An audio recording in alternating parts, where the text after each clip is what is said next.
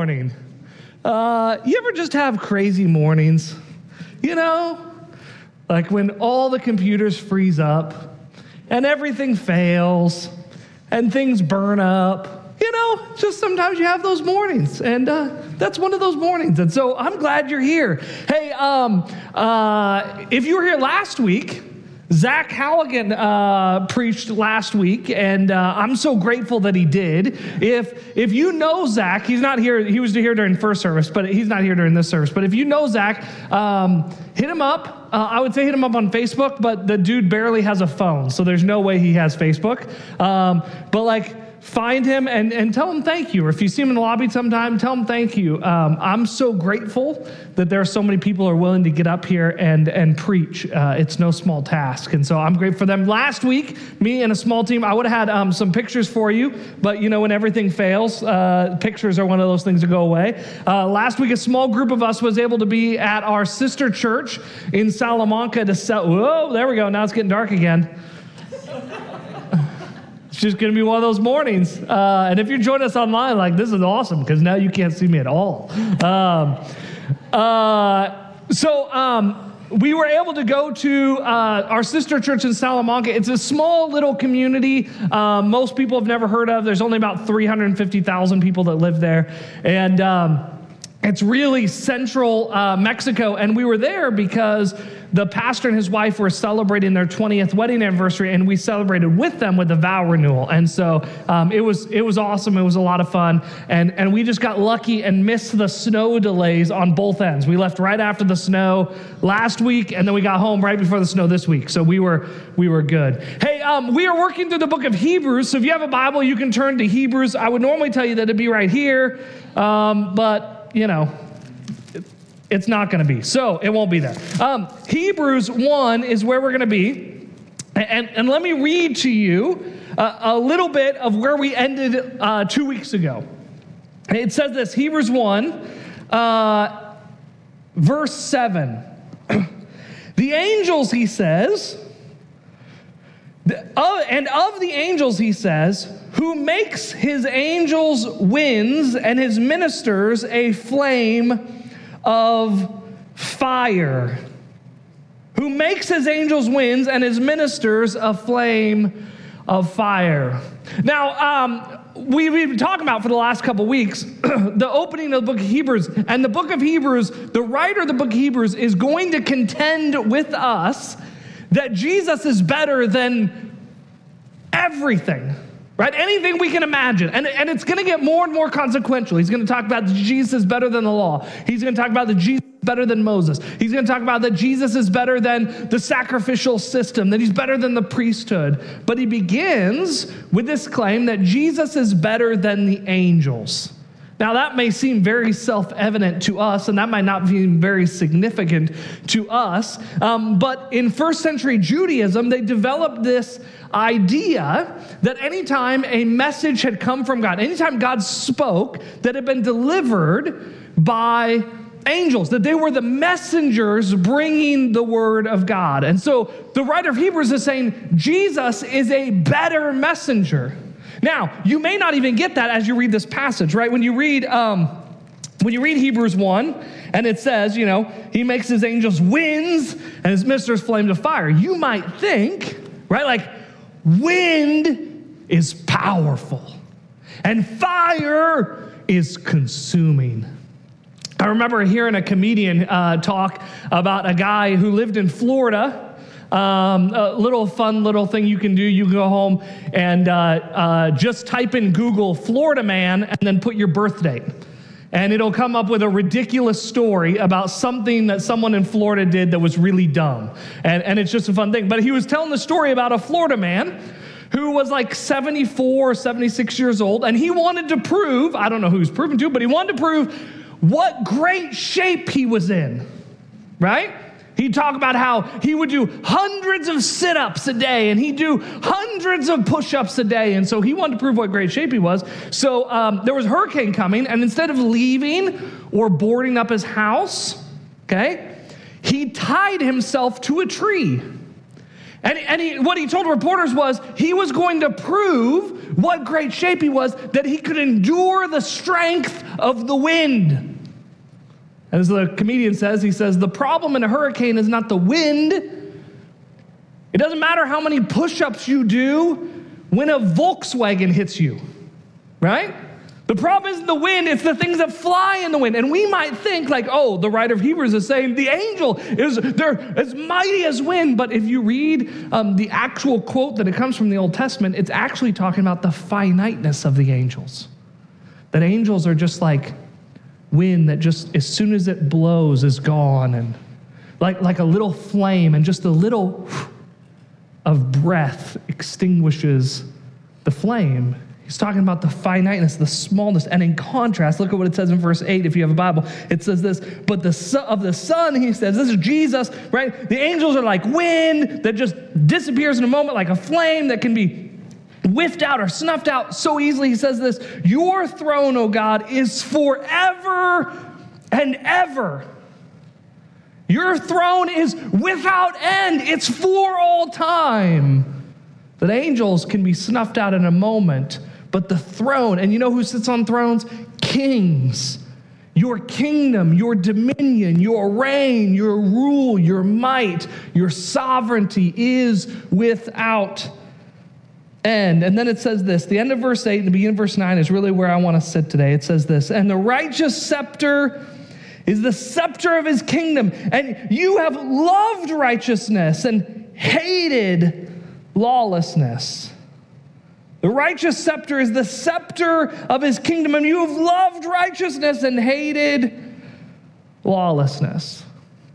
And you see there's a word that in the English language appears twice, or at least uh, the idea of a word that appears twice. It's this word righteous. The first one it says, and the righteous scepter. Now, now for a judge, uh, for, for, ancient Near Eastern culture, the king would hold a scepter, and it was kind of like um, a judge's mallet, right? that when he was going to make a declaration, he would uphold his scepter as a symbol of his power and his sovereignty to make a judgment. I um, used to have in all the shifting arounds, I haven't been able to find it. I even tried again this morning to go try and find it, but I used to have this rod. It was about this long and it was all wrapped in beads, really finely wrapped in beads, and it had a ball at the end of it. And it was a gift from one of our missionaries. It was a replica of the staff, the stick that a tribal leader in a certain part of Africa would hold when they were making judgments. And they would hold this little uh, 14, 16 inch thing, and they would hold it over the people and they would declare their judgment, right? And this is what he's talking about that Jesus' judgment, that his judgment over a thing is is righteous. Now, now, the word here in the two verses, it says righteous twice or righteous and righteousness, depending on your translation, but they're actually two different Greek words. And, and they're, they're similar, related. It's great translation, um, but they have a little bit different nuance. The first one, the one we're looking at with scepter, literally means upright, right? It's the idea of true or plumb or right right? That is, that his judgment is true, it's upright, it's plumb, it's always perfect.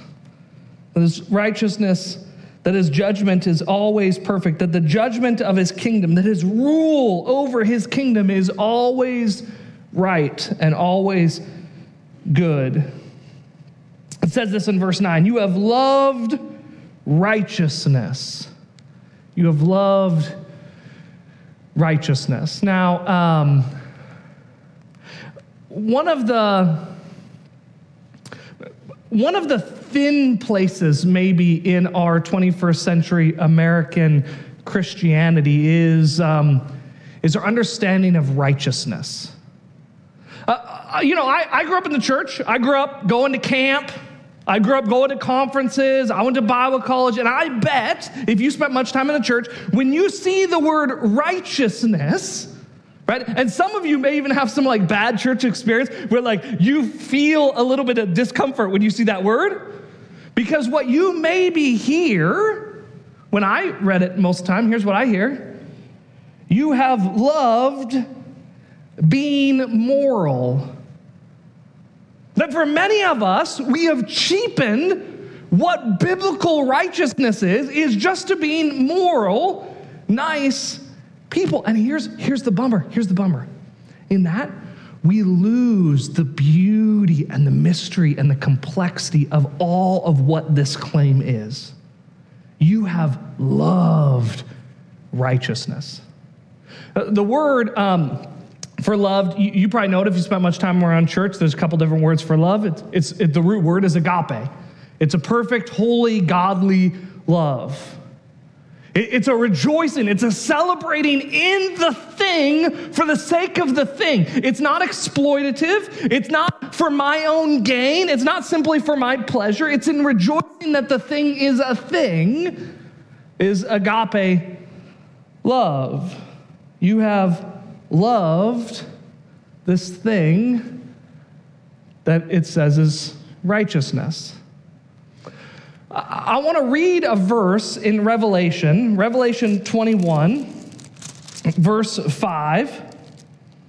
I want to read to you the verse because I want to try and help us understand what it means, the thing that Jesus loves in righteousness, that, that's bigger than being a moral person. One of the great ways that we misunderstand what it means to be a follower of Jesus is when we begin to believe that being a follower of Jesus is about being a moral person. That the end result of what Jesus did is just that, like, we don't cuss, we don't yell at people, we're not mean, and we don't defraud people, right? But righteousness is so much bigger. It says this, right? I'm going to read you this verse. You're probably going to go, Sean, I don't understand what that has anything to do with righteousness. And my hope is that as we talk it out, we can come back to the Hebrews passage and you can see the grandeur of this beauty of this thing that it says Jesus loves. It says this Revelation 21, verse 5. He who sits on the throne, right? That's Jesus, and there's his throne again, right? That's what the writer of Hebrews is talking about Jesus on the throne forever and ever and ever and ever. Revelation, we're right at the end of Revelation, it says, and then he sits on the throne, said, Behold, I am making all things new. I'm making all things new. In the Greek language, there's a couple different words that we could translate in English as new. One of them is um, new in origin, right? Like it didn't exist before, and now it's there. It's new, right? Apple releases a new iPhone. It didn't exist before, now it's there, right? That's, that's the way we think of it most of the time. And a lot of us have come to read passages like this, and I think this just personally, this is my opinion, personally misunderstood what the end times is going to look like because we've begun to misread to believe that when it says, I'm making all things new, that like God is going to take all that exists and put it in the garbage disposal and a trash compactor and send it off, and then he's going to go buy a new heaven and a new earth at Best Buy, just like buying a new model of an iPhone, right? But that's not actually the Greek word that's there. The Greek word is not new in origin, it's new in nature. They're distinctly different Greek words, new in nature. It's like this. Here's how we use this in English. Um, uh, you know, maybe you or someone in your family, or you know, you knew someone, and and uh, like in the 60s or 70s, they bought a beautiful car. Like a beautiful, what we would call now a classic, right? And maybe there was a time where there was a car show and this car was getting revealed and they drove it up onto a stage and it sat on one of those um, little, you know, rotating things and it just slowly spun in front of you. And, and you, maybe you're old enough to have remembered when that car came out and you saw it on the stage and you're like, oh, oh it's so pretty, right? And you went, look at, look at, look, look, the windows. You remember this, right? So I went like this, and someone said, You're doing it the wrong direction. I said, Windows went up and down, and they go both ways, right? You remember? And, and you watch the car, and you're like, Oh, it's so many Intermittent wipers, the technology, the world we live in, right? Amazing. You're like, It's a beautiful car. And someone took that car home, they drove it, they loved it, and they waxed and they took care of it. But in time, what happens to the car? The paint begins to fade and chip, the, the interior begins to crack, things begin to rust, The engine doesn't run quite as efficiently as it used to. And so, what do we do with that car? You restore it. Or maybe here's another word you renew it. You make the thing new again. That's the word here in the book of Revelation is to renew, is to make it new. Again, new in nature. So, so here, look, look, look at this. This is what it says. It says, Jesus is sitting on the throne, and what he says is he declares, I am making all things, I am restoring, I am renewing all things. The result of renewal is righteousness. The result of God renewing or restoring something is righteousness because biblically, righteousness is not morality. Yes, being moral is righteous, but righteousness is broader than morality. Righteousness is when a thing is in right relation with the divine creator. So here, here's, here's an example, okay? Um, cancer. Cancer is amoral. You know what I mean? Right? Like, can't, no, nobody's like, um, you know what? I just, I don't like God. I, don't, I don't want to listen to him. I don't want to follow him. I don't want anything to do with God. You know what I want? I'm going to go out this weekend. I'm going to get myself some cancer. Right? nobody, nobody says that.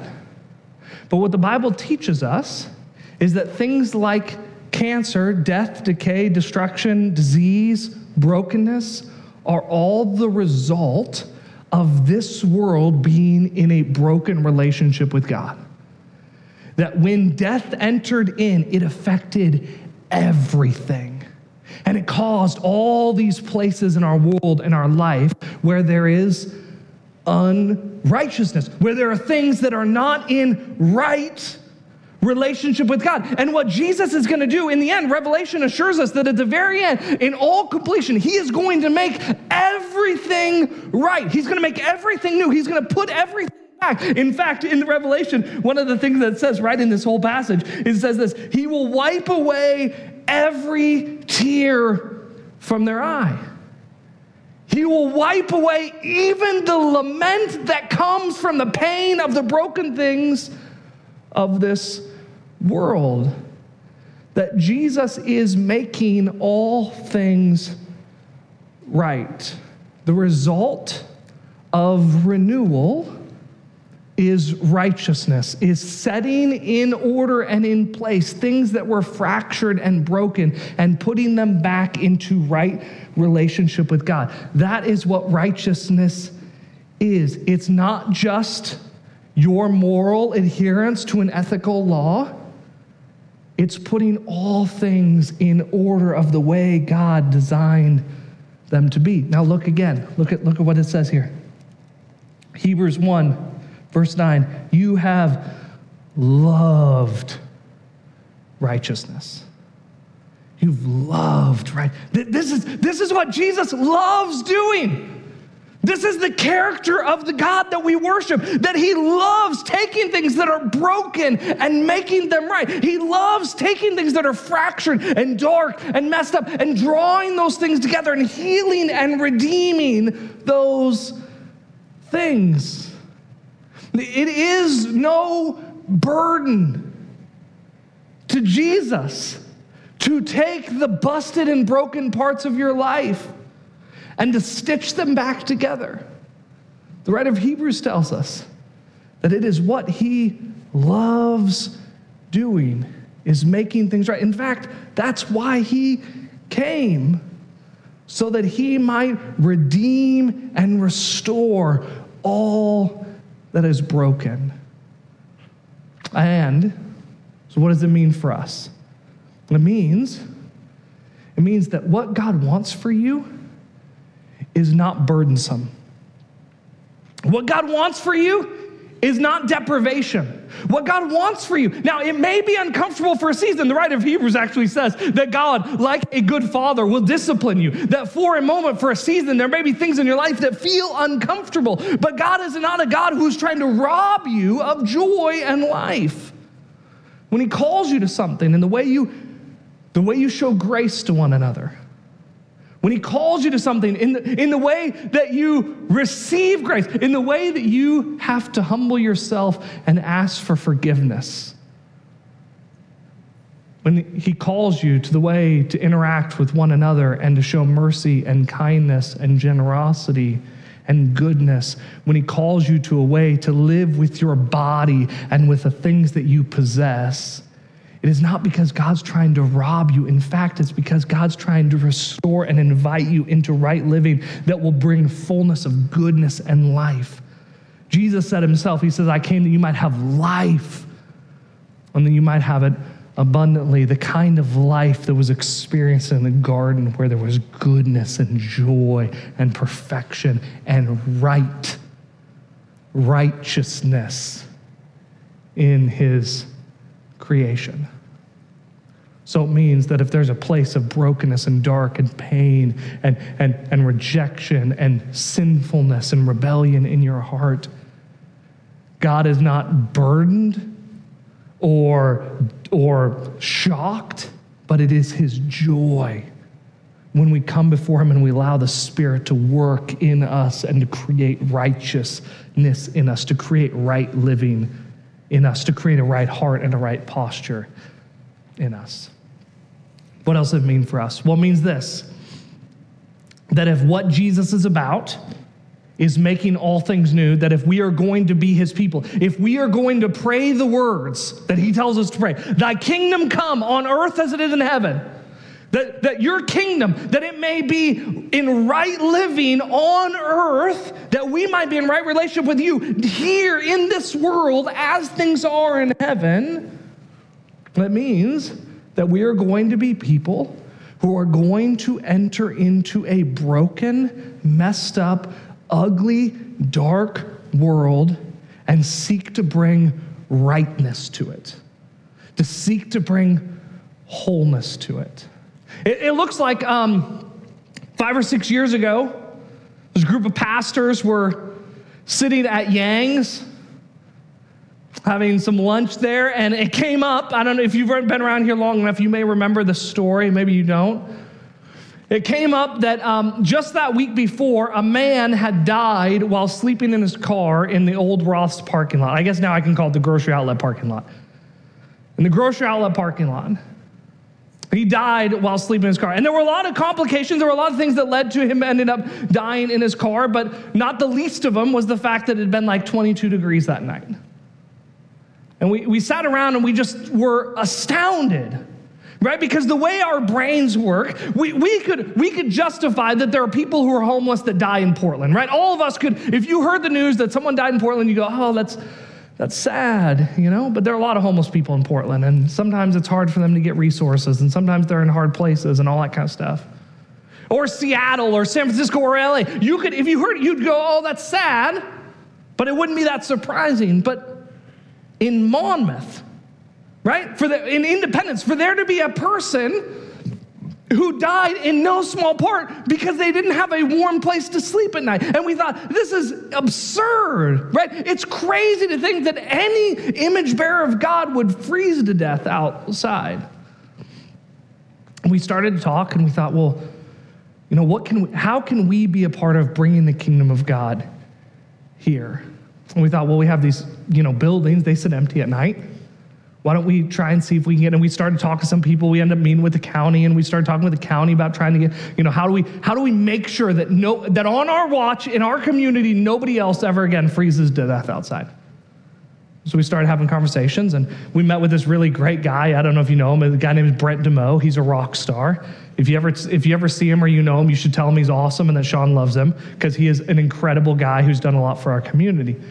And, and, and, he said, you know, hey, the county, we got resources, we'll help however we can. Um, actually, we had this one meeting, we were communicating out, you know, kind of our plans and our strategies, and I, I won't use names because um, I don't want to throw anyone by the bus, but there was a government official in our community um, who said to us, they, they, they said, I still have the email. Just, you know, sometimes I like to keep hate mail because it just reminds me of the good times. And they said, they sent an email and they said, if you house anyone for a single night, I will make sure that every applicable fine goes to you personally. So we thought, well, we should probably talk with him. We sat down in a meeting. We had a bunch of other government officials there, and it was another follower of Jesus in the police chief in Independence. Um, who, who it came up and the person said, you know, you can't do this, it's illegal, you blah, blah, blah, blah, blah, blah, blah, blah, blah, blah, blah, blah, blah, right?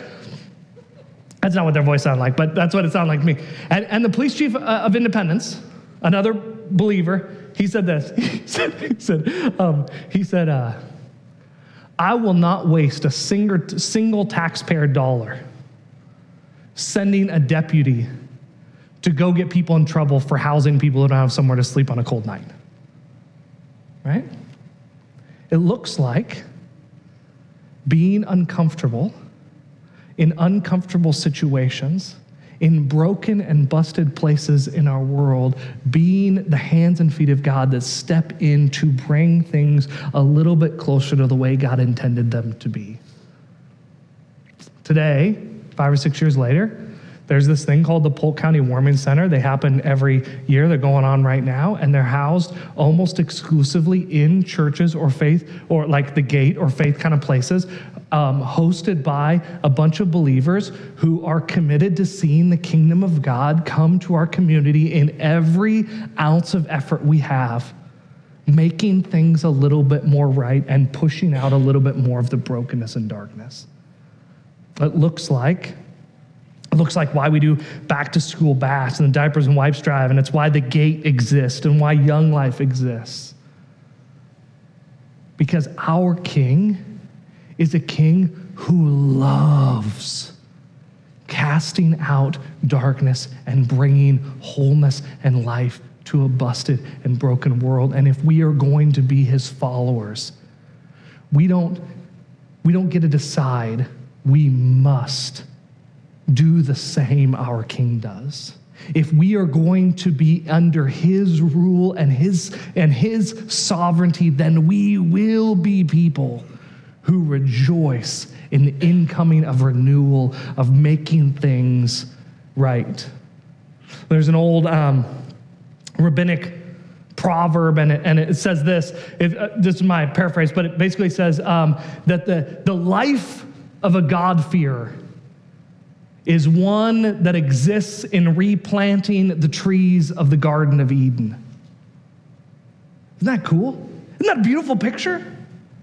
Church, that's what we get to be a part of is joining with our God who is right now in this moment renewing and restoring places and things that are broken. Now, yes, we won't see it all on this side of heaven. We won't see it all before the consummation of all things, but we get to join with God in bringing things that are broken and decaying and dead and destructive to right relationship and life and healing and hope and goodness. Bringing back this world to a place that looks a lot more like the Garden of Eden. Your kingdom come on earth as it is in heaven.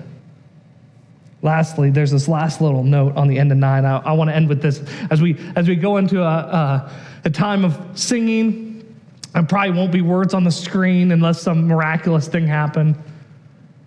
And so maybe you won't know the words, and it'll be a little awkward for you. Like, oh, you know, uh, you know, maybe you don't really like to sing anyways. But maybe in this moment you can just sit, or you can stand, and you can ask God to open your mind and open your heart and to soften your heart in the places that you've become frustrated and angry and bitter towards other people. That God might work in you to bring a little bit more of your life to look like His righteousness, right relationship, so that you might be a part of ushering in a little bit more of the kingdom of God in your life, in your family, in this community. Look at this last phrase. It says this Therefore, God, your God, has anointed you with the oil of joy above your companions. Now, you may not think that that's really uh, significant, but, but think about the, the image that he's painting, right? He says that um, Jesus is anointed. Therefore, God has anointed you with the oil of joy. Now, this is a really common practice. In fact, when we say Jesus is the Messiah, what we're actually literally saying in the Hebrew language is that Jesus is the anointed one. That he's the one that God has anointed to be the Savior, to be the Redeemer, to be the high priest, to be the good king, all these types of things. And, and in Jewish culture, um, they would anoint with two different types of oil because you know this, right? Oils come from a fruit, right? Now, yeah, you, you have you have oil like you put in your car, but like like agriculturally, they didn't they didn't know that there was oil underneath them in the Middle East um, when they wrote the Bible, right? Oil comes from a fruit, right? And in, in, Jewish culture, there are two places that they'd predominantly get fruit and get oil, and they would use. One would be grapeseed oil, and they would take grape seeds after they, um, you know, expunge the grape juice to make wine. They would take the grape seeds and they would smash them together, and they do this process to excrete the oil out of the grape seed. The other place was olive oil, right? And they would take the oil and same kind of thing. They do this process to where they would uh, they would extract the oil. The, it would be a fruit from the fruit of the plant. But but look at look at the image. It's kind of a weird picture. He says that he's anointed with oil of joy. Well, can you think in the Bible? Can you think of a time when joy is described as a fruit? The fruit, Galatians 5, the fruit of the Spirit is love, joy, peace. It goes on, right? The fruit is joy. So I think part of the image that the writer of Hebrews wants us to see is not only that God is a God who is about creating and making righteousness, but that when He is about making things new and making things right, the Spirit working in us, bringing about righteousness, it produces a fruit. It produces fruit, and one of those fruits is joy that it transforms what is dark and broken and ugly and painful, and it creates this fruit in joy. And that when we allow the Spirit to work in us, it produces a fruit in us of joy. And when we take that fruit that the Spirit has produced in us, the way He's transformed us, and when we offer it to God, maybe, you remember this other passage? It says this when you offer your bodies as living sacrifices, when we offer our lives, that it's like taking the fruit that God's produced in us and pulling out an oil that we pour over our King as an anointing oil of worship and celebration. That as God works and creates righteousness in us, it creates joy in us. And when we use that joy and we walk into a dark and broken world and we participate in Him, in Him bringing righteousness and healing to those places, it is like every time we do that, we're like the woman who takes the oil and pours it over her Savior and her King. And then every single time, we take the joy that God's created in us and we offer ourselves and our lives and all that we have to Him. It is like, again, we are taking an oil and pouring it over His head and say, He is my Savior and He is my King and He is worthy of everything. So today, may we be that type of people. May we be a type of people who we allow God to work and do unpleasant and uncomfortable things in us because we know that the result of the Spirit of God working in us is joy. And we, may we be a people who don't hold the joy inside of us for ourselves, but who offer it as an offering, as a sacrifice to our King, that we get to be a part of bringing healing and restoration and life, the kingdom of God, to the place we live in. May we be so bold and be so courageous to walk in a broken world and invite and usher in holiness and righteousness and goodness and hope and life because of Jesus.